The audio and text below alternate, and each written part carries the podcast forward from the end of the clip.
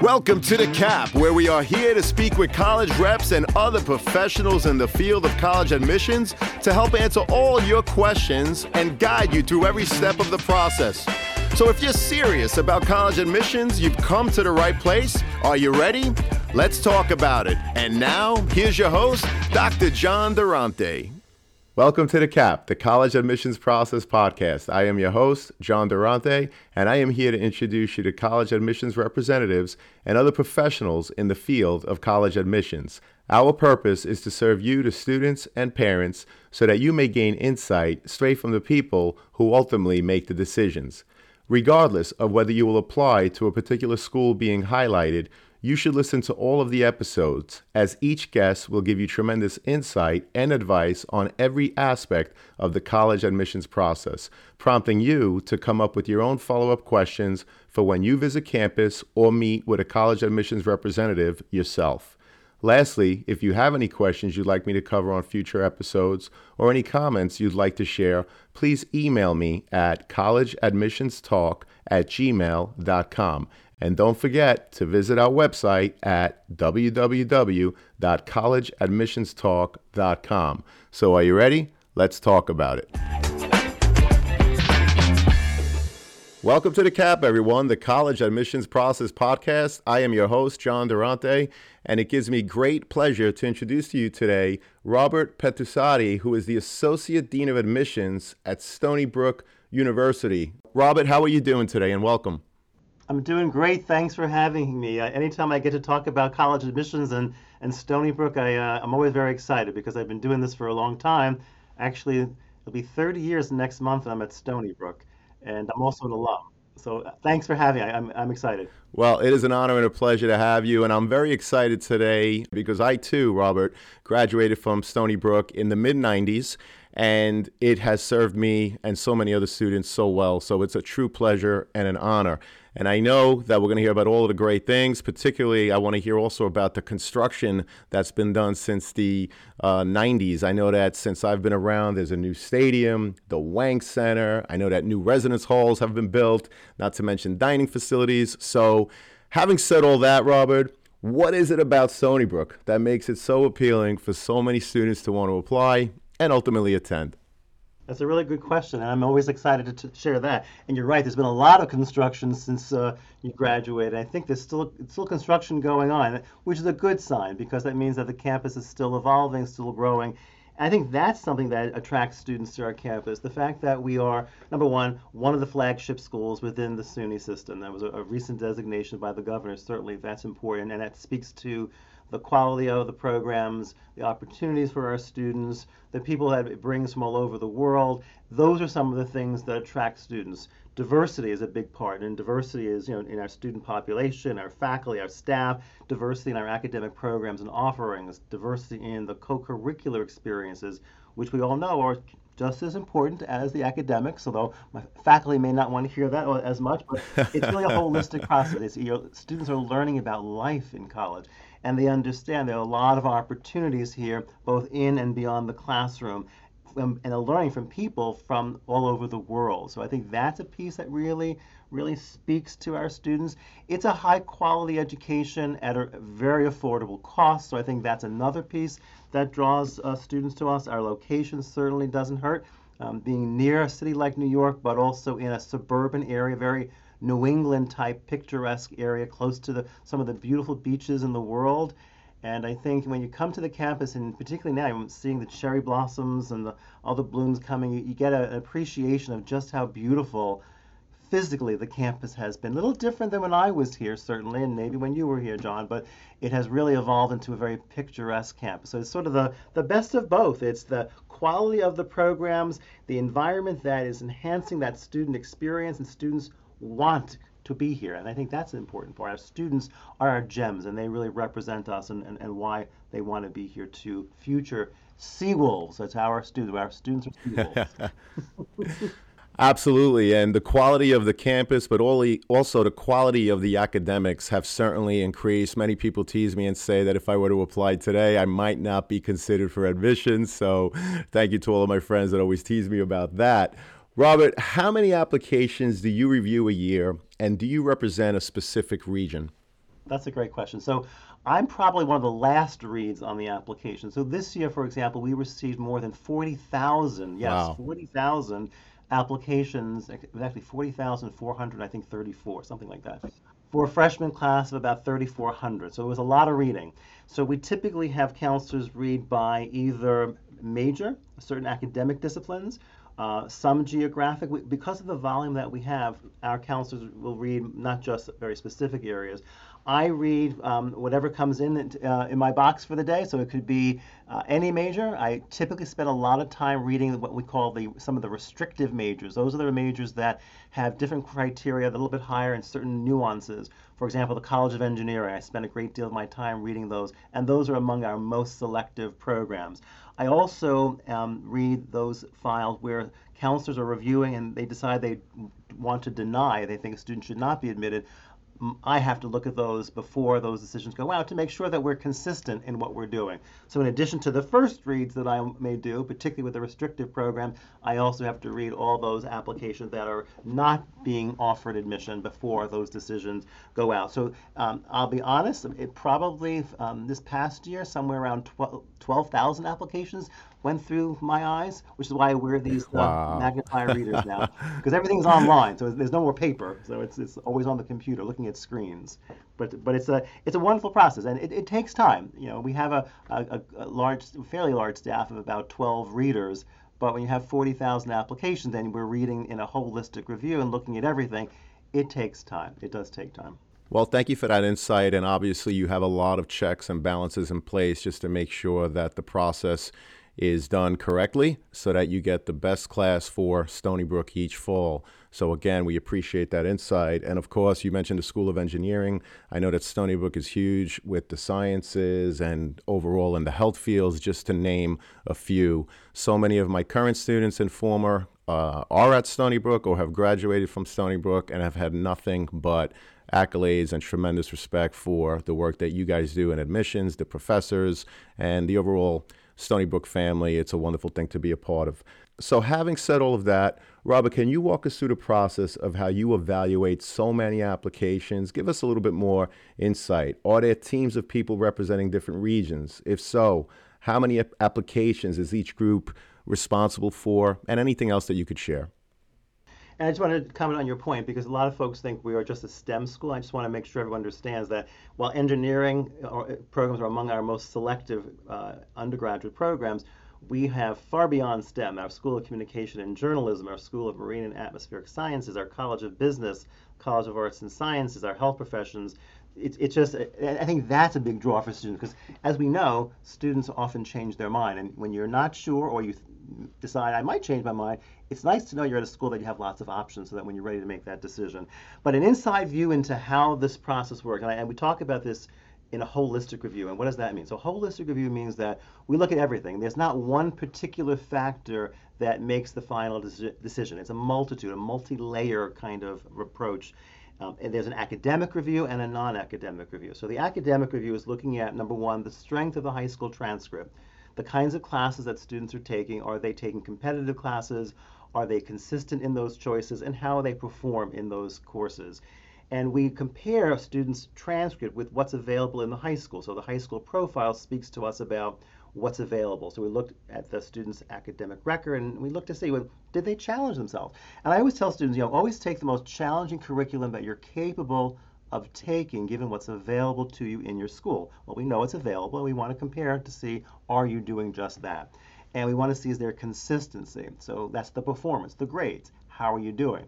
And we often get that question, well, what about balance? What if I take all these high competitive courses and I don't do well?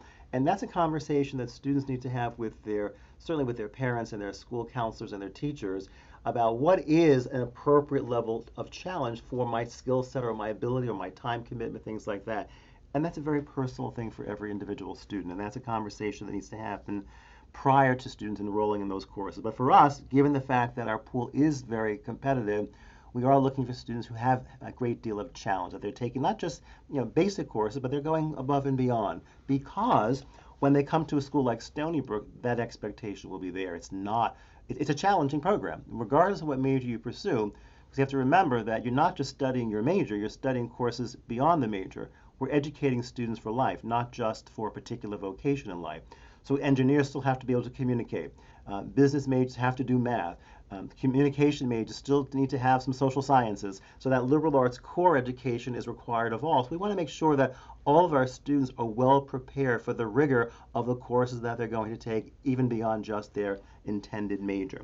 So what we're going to do in terms of the academic review is we look at typically the five core academic subjects. And what are those? English, history, science, math, and foreign language. That's not to say we don't look at anything else. We look at everything, but those five courses really represent that core liberal arts curriculum that students will be taking here. So we want to make sure that they are well prepared. So we'll look at things like what level of math, what level of science, what level of um, history, and and even foreign language. I mean, you know, there's an expectation. Although engineers are not required to have foreign language on our campus, we still want to make sure that given the level of competition, that students are taking serious courses. And how do they do? And, and it's basically, we are not just taking face value a grade point average that's listed on a transcript. Because as you know, different schools have different weighting policies. There's no one standard way that schools grade. So we look at the courses and we see how they do. And we'll actually calculate a grade point average for each of those five subjects that I mentioned. And we use that in making our academic decision uh, in terms of a student's preparation. I'll be honest, a program in the STEM field, say biology, chemistry, physics, also really needs to have at least a pre-calculus course in high school before a student graduates bump that up a little bit higher for the student who's looking at an engineering or computer science program, in most cases they really need to be at the calculus level in mathematics. And they should have the full breadth of science courses, biology, chemistry, and physics. Yeah, yes, students ask, well, I, I want to take AP Bio, I want to take AP Chem, and that's great as long as you make sure you have the breadth of those science courses. You know, and, and that's a, a difficult conversation sometimes for students to have. I'm thinking about biomedical engineering. Why do I need physics? Well, you'd be surprised. In the program, there's a physics core component, particularly in the early stages. So that's why we look at those particular kinds of courses. It may not be as um, necessary for an English major to have physics, but again, when you're looking at the level of competition for the overall applicant pool, those who check off most of the boxes, if not all the boxes, move up higher in the in the evaluation process because it's we're comparing students to other students who've taken challenging courses, regardless of what major, because they might change their major. An English major can certainly move to biology at some point and would need to have that kind of that rigorous uh, preparation. So the academic review is looking at the course level and the grades, the performance, and the consistency. We like solid grades. We like upward trends. The downward trends and those ups and downs, we know life happens. They need to be explained, whether it's in a personal statement, a recommendation, or some something. Um, and that's that's really important. That trend is, is really really important. And we look at some cases the standardized exams. If students are taking those exams, I know we'll probably talk about that in a second.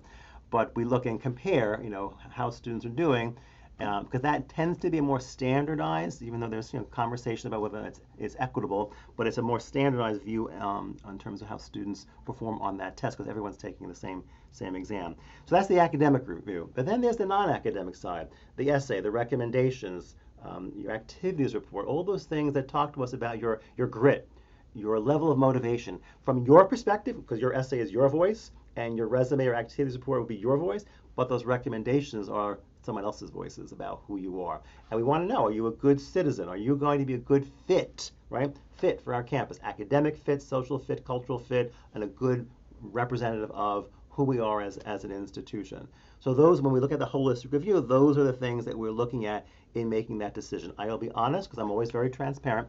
The academic review is so paramount in this process, because the worst thing we could ever do in college admissions is admit someone to our school who will not be prepared to be successful because it's not fair to the student and certainly not fair to the institution. So the academic fit is really, really critical, particularly when you're looking at a school as academically competitive as Stony Brook. Well, I appreciate that comprehensive explanation, particularly talking about the importance of having the bio, the chemistry, and the physics, the total package, especially when you're applying to certain programs, but also if you're not applying to those more um, competitive programs because you never know if a student is going to want to switch majors. And you want that liberal arts education at Stony Brook. That's what you're about. You want people to be well rounded. So I really appreciate that insight, Robert. With more schools going test optional and the ease in which students can apply to multiple schools, thanks, of course, to the Common App or the Coalition app, What shifts have you made in your admissions process with the increase in student applications? That's a good one. And, and, you know, we've done a lot of work, and our decisions are very data driven. So we look at historical data to see if, you know, what percentage of students will be admitted from certain majors and certain programs, what will actually be yielding from that. So we have a historical uh, picture of, of what's typically happened. Now, typical can always change, but it's been pretty consistent. And then the last two years threw a wrench in everything, right? Because now we had COVID, and then we had test optional, and SUNY is still going to be test optional through the 2023 applicant cycle. But we don't know how much further it will. And uh, we, are hopeful, but we, we will find out, and we get that leadership from, from SUNY. But what it's done is we've seen an increase in applications from students who may not have applied before because you know we publish everything on our website. So you know where our middle 50% fall in their grade point average ranges and our testing. And so students have access to that information, and even the SUNY portal has that information. And students might be discouraged when they see those scores that are really, really high, and they may not be applying. That's natural. You know, I, you know people don't want to be rejected, so they, they tend to stay away. But when that became, particularly with the testing, became optional, students looked at, okay, well, maybe I fit in that grade point average range, but I don't have to worry so much about that SAT or ACT testing range. So I think what we've talked with a lot of school counselors that more and more students were saying, okay, I'm going to take a shot. I'm going to apply. I may not have thought so before, but now because they're not going to make me use those scores, I can have a, a better shot. And, and I think there was a lot of conversation about that. Certainly, it's easier for students to apply to college now, given the, the option, whether it's the Common App, the Coalition, the SUNY application, whatever. In most cases, you point and click, and it's and it's easy. Um, you know, in my day, I looked at maybe four or five colleges, and that was it. I'm talking with school counselors and families about looking at 15 to 20, even more schools, and I often wonder, thinking, but if you get admitted to most of those schools, you still have to make that decision and narrow down that list. If you just do that research up front, knowing which schools you really are interested in might serve you better. I always say to students, you know, take a few that are target, reach, and safe schools, and you know, have a few in each of those categories because you've done your, your, your, homework. So what this has done is we've seen an increase in applications. We've seen uh, an increase in students who didn't submit test scores, certainly. And what that does to us is we're not really sure, given the fact that students are applying to so many schools, where are we on their radar and how we make decisions. And I think I've been talking with a lot of my colleagues across the nation about their wait lists. And because the fact that they can't get a sense of how serious the students are in their institutions because it's easy to apply and they're hedging their bets perhaps, you know, and we in many cases we can't over accept students because we have limited seats. And so the wait lists become larger and larger, and, and that's causing a lot of stress on, on students and, and the institutions because we're not sure. And that May 1st deadline comes along. Is the class really set? You know, we hope so, we think so, but then we know that students, I've been hearing things about students who are double and triple depositing in, in institutions because they're again want to have a backup in case they change their mind. So I think what it's done to us, you know, it's increased applications certainly, increased application from students we might not have received applications uh, from because of the, the testing scores that we publish. And number two, it increased our wait. Number three, excuse me, increased our wait list because we're not quite sure. We have to have that cushion to see if those students are not really on our radar. We have to be prepared to make sure we offer other students who are on our radar. I think that's that's the major challenge. I think for all of us, and it causes a challenge for the students and families too, because now they're on a wait list as, as opposed to getting a decision. And now what? Yeah, you raise a very interesting point, and which leads me to another question in terms of demonstrated interest. So I get it. You are getting an increase of applications, and you're not sure what percentage of the students that you're ultimately going to accept are for real, that they're actually going to come to Stony Brook. So if a student is applying to Stony Brook and really wants to come to Stony Brook, what are some of the things that they do to show demonstrated interest, Robert? Absolutely. And typically, I mean, demonstrated interest is something that we're all looking at, but it, it, doesn't, for us, it doesn't play as a direct role in the admissions process. It does a little bit more in the waitlist process. I'll, I'll explain that in a second. I always tell students, you know, if we're on your radar, yes, it's good to let us know. There's a short answer question on the application. the Students can indicate that. Um, sending us an email, we'll add that to your file that you're interested. We're your top choice or your top five choice, whatever it is. And we'll certainly add that to the file. But it comes really important in the wait list. So, for example, we had uh, offered a, a, few thousand students a spot on the wait list, and they have to decide, yes, I want to be on the wait list or not. And then we had this priority wait list. So let us know, are how serious are you? And if we get a call from the student or an email from the student or the school counselor or a principal about this student is really, really interested in, in Stony Brook, we can move that student to our priority wait list. And then the students who are on the priority wait list are the first group through which we'll take a look at when we have seats that open up. So that that is an example of demonstrated interest because whoever is advocating, whether it's self-advocacy from the student or from a, a, a counselor or principal, um, we'll add that to the list and it can help the student. So I always tell students if it's if we're truly on the radar and we are truly interested, it's okay to let us know.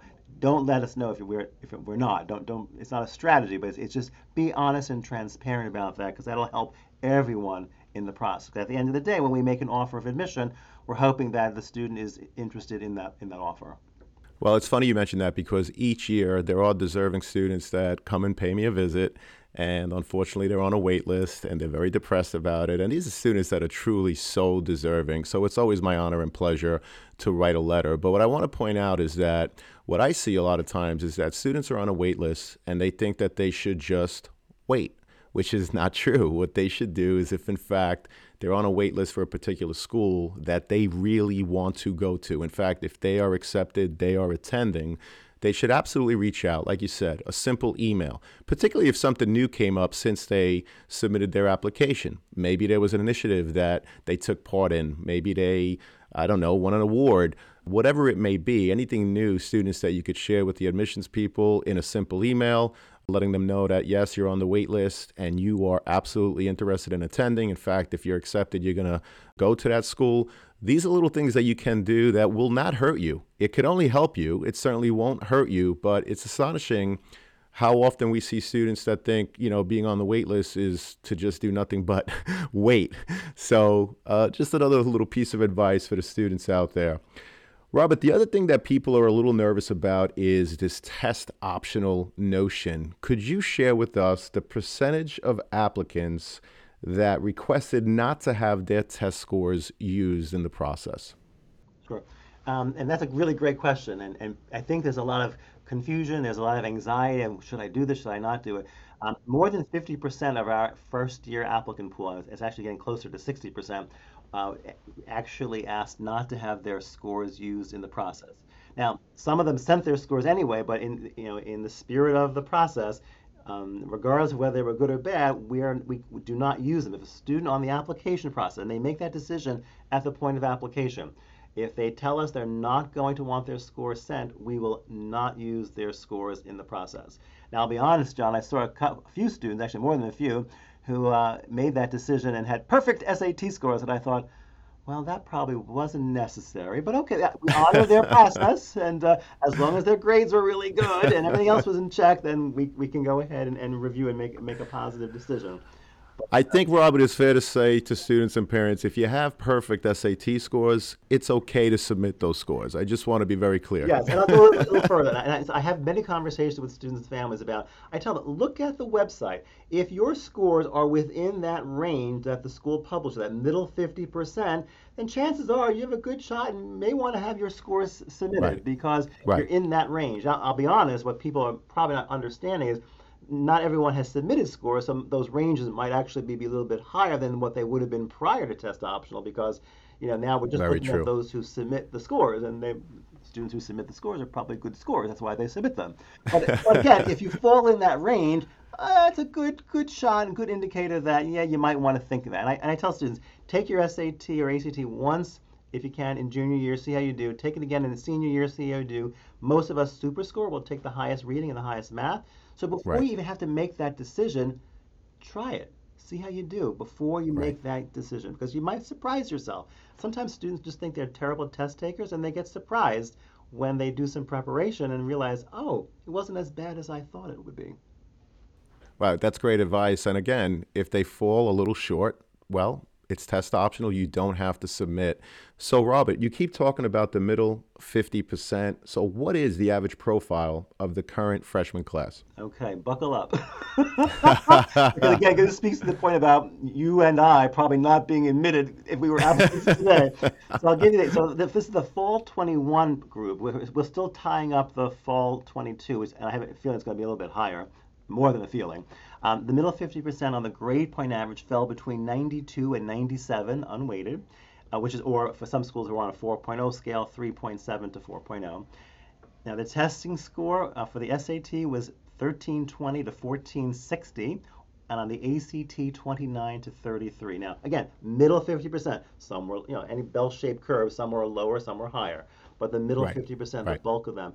And I tell students, you know, if you're submitting test scores um, 1300 range is what sort of a filter, somewhere in that range, or a, a 29 on the ACT, and low to mid 90s unweighted grade point average, you know, is something that they should be looking at in terms of what we're seeing uh, in terms of success. Now, some programs are higher. I uh, tell the computer science program was probably about 96 um, minimum GPA with a 1450 SAT. It depends on the program. STEM programs tend to be a little more competitive. We have a lot of volume, um, and there's some very key pieces that we're looking at in order to determine potential success. And if a student falls lower than that middle range, is there anything else they can do to enhance their application, Robert? Absolutely. And I never want to discourage anyone from putting their, their, their name in the hat. I think that's really important. Because number one, we like upward trends. So maybe your first quarter senior grades are showing an upward trend, or your first semester senior grades are showing an upward trend, have those sent to us. Right. Maybe you have uh, you, you initiated a new program in the, in the school or outside of the school, um, or a particularly unique volunteer experience that speaks to what's happening in the world today. Right. Those things need to be included because we're we're, shape, we're, we're shaping our class. We're not just looking for students in one particular discipline or with one certain category of grades or, or testing we were looking for students who are going to be good citizens who are going to contribute something meaningful to the campus. And so any information that a student can give us about what they're doing or what they've done, and it could be even a job. You're holding a, a part-time job. Maybe you're you're helping the family, you know, through some economic times or personal times. Those are things that talk about character. Right. And character is so important because you know you have to be motivated. You have to be willing to work really hard to be successful. We we see students who have look perfect on paper, and they get to college and they sort of just sit back and college is, is not someplace you can just sit back. You have to be proactive. You have to be engaging. You have to do a lot of work, and, and, a lot of it is on the student. You know, no one's calling up and saying, "Did you do your homework last night? Did you study for that exam?" You know, it's on it's on the student, and for the first time, it's the you know, it, it's new for them. You know, they are in control of their own destiny.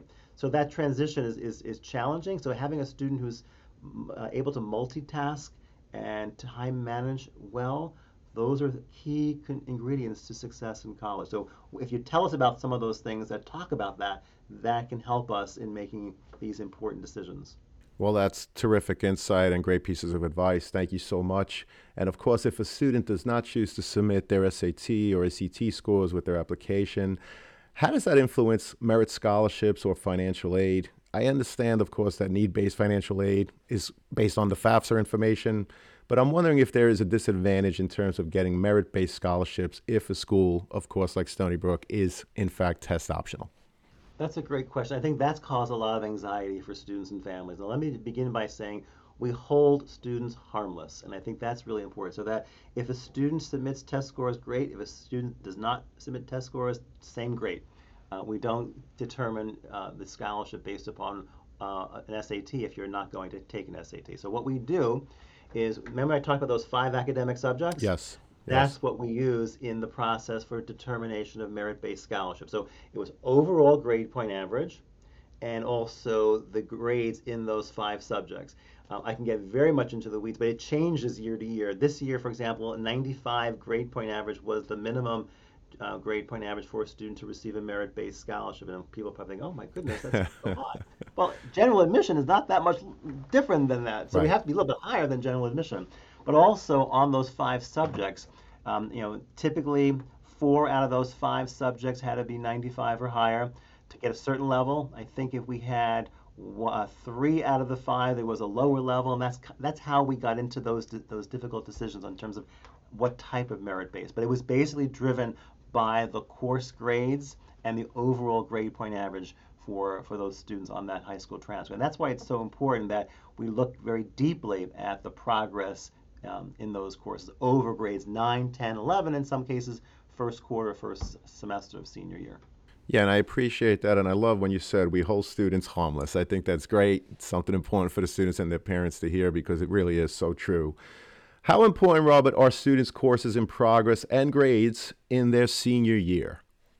That's an excellent question. I'm so glad you asked. very, very important. Senior year is just as important as every other year in high school, if not most important. We want to see where the students are currently at. Are they still taking challenging courses? And I'll give you another example, and going back to our engineering students, um, a student who is looking at computer science or mechanical engineering, we need to know, are you at least taking calculus and physics by the time you're in senior year? Well, if you're only doing it in senior year and you don't send us those first quarter grades or the first, at least the, the program of what you're taking, how will we know? And therefore, we'll have to request it. Like, excuse, you know, we need to know, are you taking those courses? But I think it's also important to understand that we want to make sure that students just didn't do everything great in grades 9, 10, 11 and thought, okay, senior year comes, I'm going to have a little uh, senioritis going along. no, we want to maintain or if not go higher with the expectation that students are progressing through their academic uh, progress. And I'll go even further because then, you know, as you know, the admission decisions go out typically, you know, by, er- by early spring.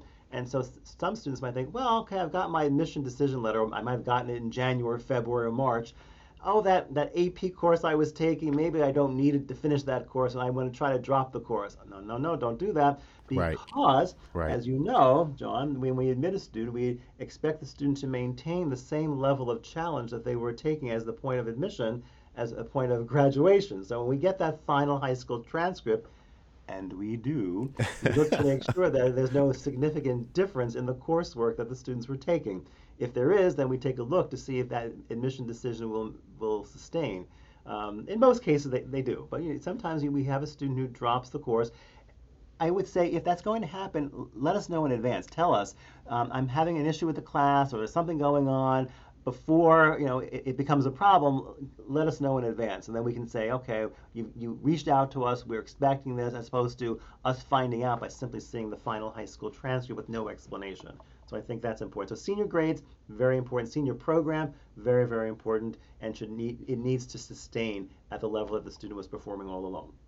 Well, those are great points, and it's important, students, to put your best foot forward, build ramps during your four years of high school, but maintain that high academic standard, not only in 9th, 10th, and 11th grade, but as Robert explained, in senior year.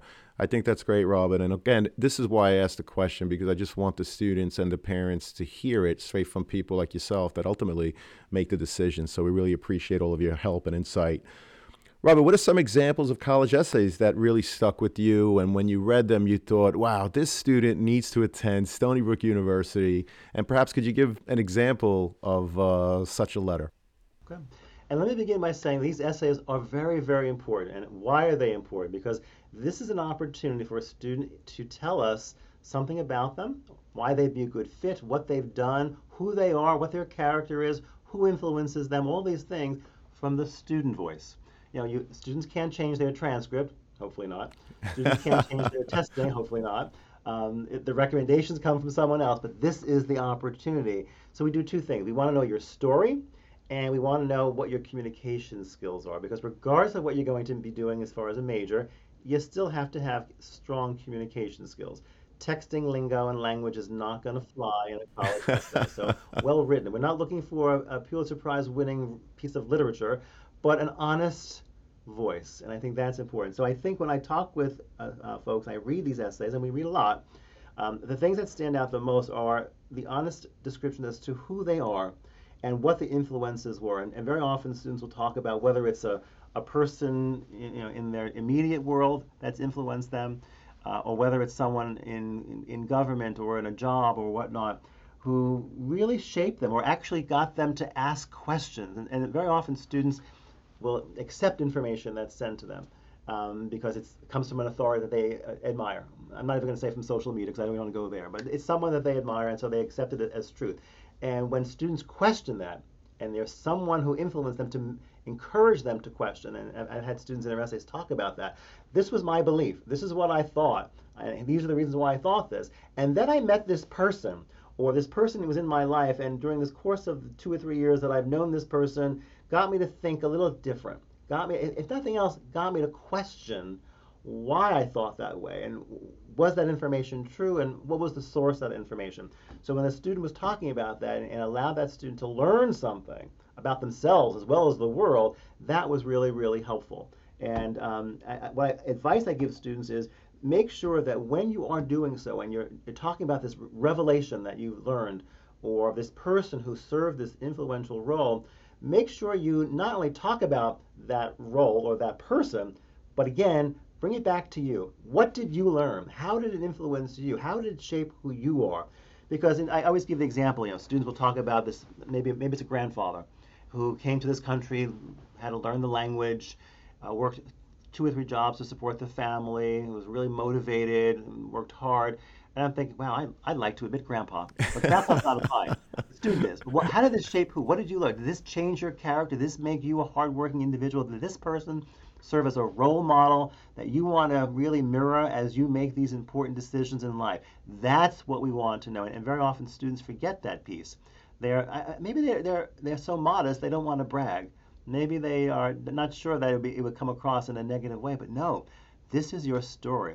And whatever story it is, it doesn't have to be you've you've done something in a third world country or you have uh, found a cure for a disease.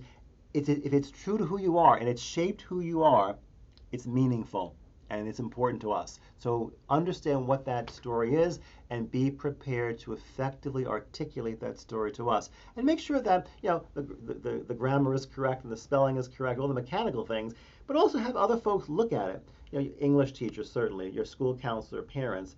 Maybe your friends are not the best judge of your essay, but get some other feedback from folks to make sure, because this is that professional presentation, the piece that you have direct control over in the application process. And for us, it's the fun part. We get to learn about students that way. Yeah, your transcript is what it is, your testing is what it is, what it is, but this is where your story comes out. It's really exciting.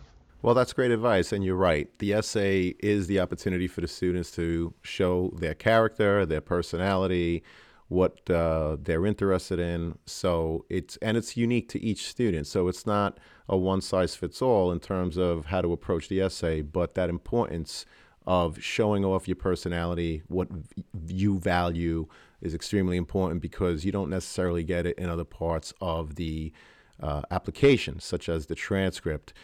However, let me ask about the activity sheet because the student's activity sheet, of course, is another piece of the application.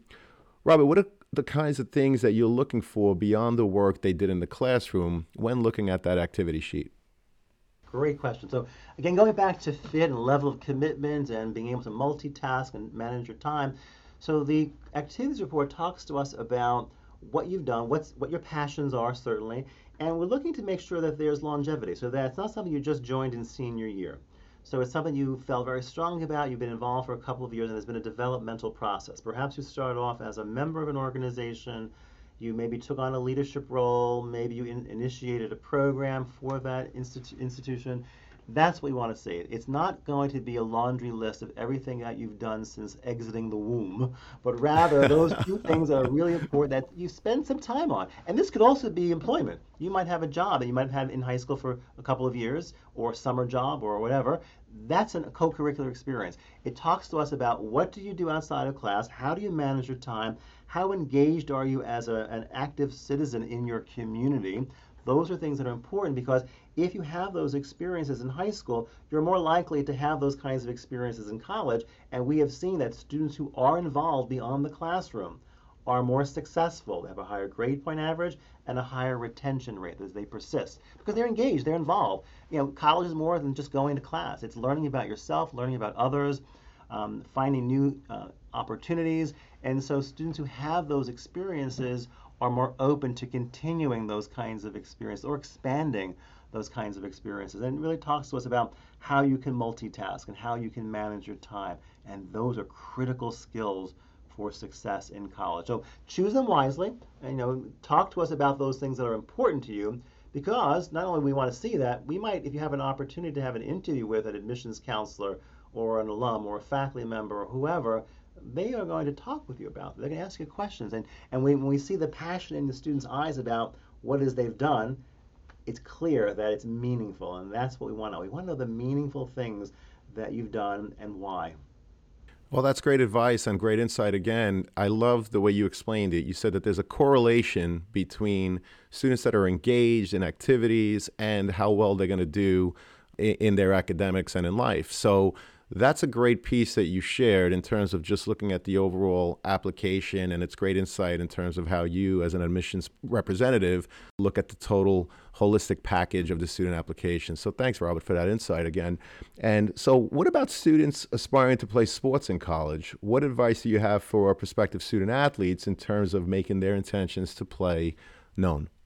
Okay number one always remember you are a student athlete which means you're a student first, and your, and your academics and your student experience is really paramount. But yes, certainly, be, be, given the fact that we're in a, we're in a Division One athletic league program, um, students really need to kind of understand the level of competition because our coaches are recruiting pretty early in the process. So I think it's important for students who are interested in Stony Brook and in any school to make their interest known. Um, you know, there, there, are some guidelines of when they can do that, certainly, but it's important that they put themselves in the in the hat if they're interested in a particular school, particularly in that in that sport, and making sure they follow the guidelines and the processes and the parameters that are going to be looked at.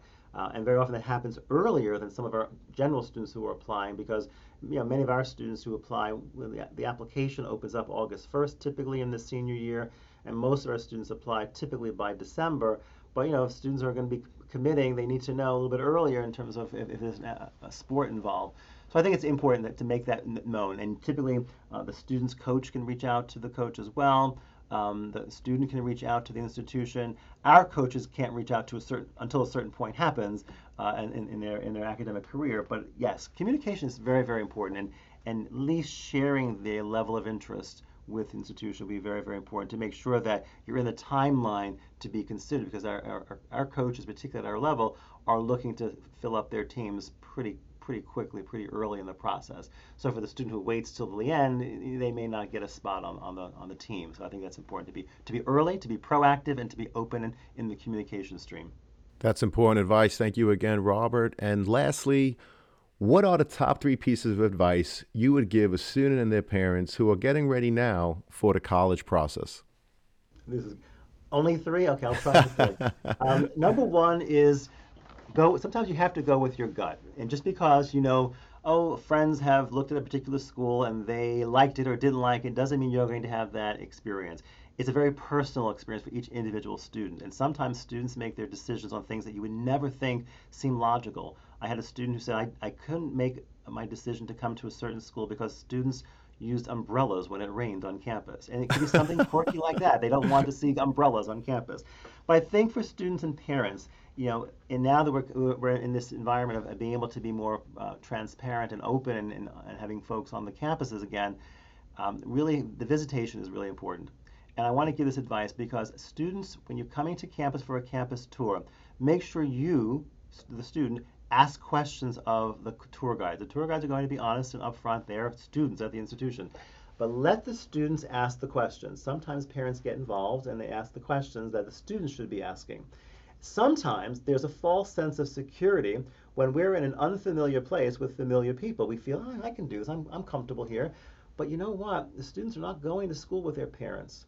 The students are probably not going to school with their friends or people that they know. So it's important that they learn to become their best self advocate. So helping the students understand that they need to understand what are good questions to ask and what are reasonably good answers to the questions that they're asking and to make sure they feel confident. We will answer the questions of both students and parents, not a problem. We want to make sure students lead the process. They should be leading the application process, so they're doing the application, they're writing their essay, they're doing all that legwork, and they're asking the questions. And they call the admissions office or they email the admissions office with questions. We see a lot of times that the students are, are taking the back seat, letting other people do that. So my first advice is make sure the student is in the driver's seat, being the self advocate, number one. Um, number two, really take a long, hard look at, at, at, cost. And I'm not saying you should make decisions simply based upon the, the sticker price of an institution, but understand what goes into that cost. And if you're getting a scholarship, is it a renewable scholarship? And what are the criteria for renewing a scholarship each year? Is it reasonable? Is it attainable? That's important. And I think the number three thing is breathe. Don't forget to breathe. Sometimes we get so stressed out about finding the right school. You know, you think about Long Island students in particular. You know, they tend to apply to the same 45 colleges across the country, a lot of which are in the Northeast. Um, but if you think about, look at some of the schools that, if you're willing to go a couple hundred miles northeast, well, if you go west or south, the same amount of miles, you might find some gems that maybe the competition is not so intense. So the breathing part comes into think outside of the box. Don't get caught up with what you think you should be doing or what other people are doing. Think about what's best for you.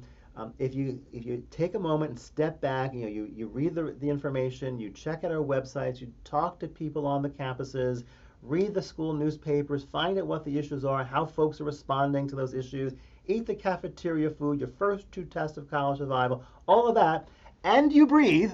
and you're going to step back it'll all fall into place. And it's a, it's a logical process. I know, you know, being in this process for more than 30 years, it seems easy for me. And it, it, yeah, it, it changes. But understand that there's some wonderful choices out there. And don't get overstressed by, I can only look at these few schools and that's it. Because there's some great gems out there. And you'll open your eyes to some really important opportunities if you do that. Keep that lens really open and clear. And you're breathing while you're doing it. Those are my three pieces of advice. I have more, but I'll stop. well, Robert, those are tremendous pieces of advice. I really cannot thank you enough for your time, your expertise. We really appreciate it. As you know, this is going to help a lot of students and their parents through this process. So we can't thank you enough. I hope to have you again soon. It was a real pleasure. Pleasure was mine. All mine.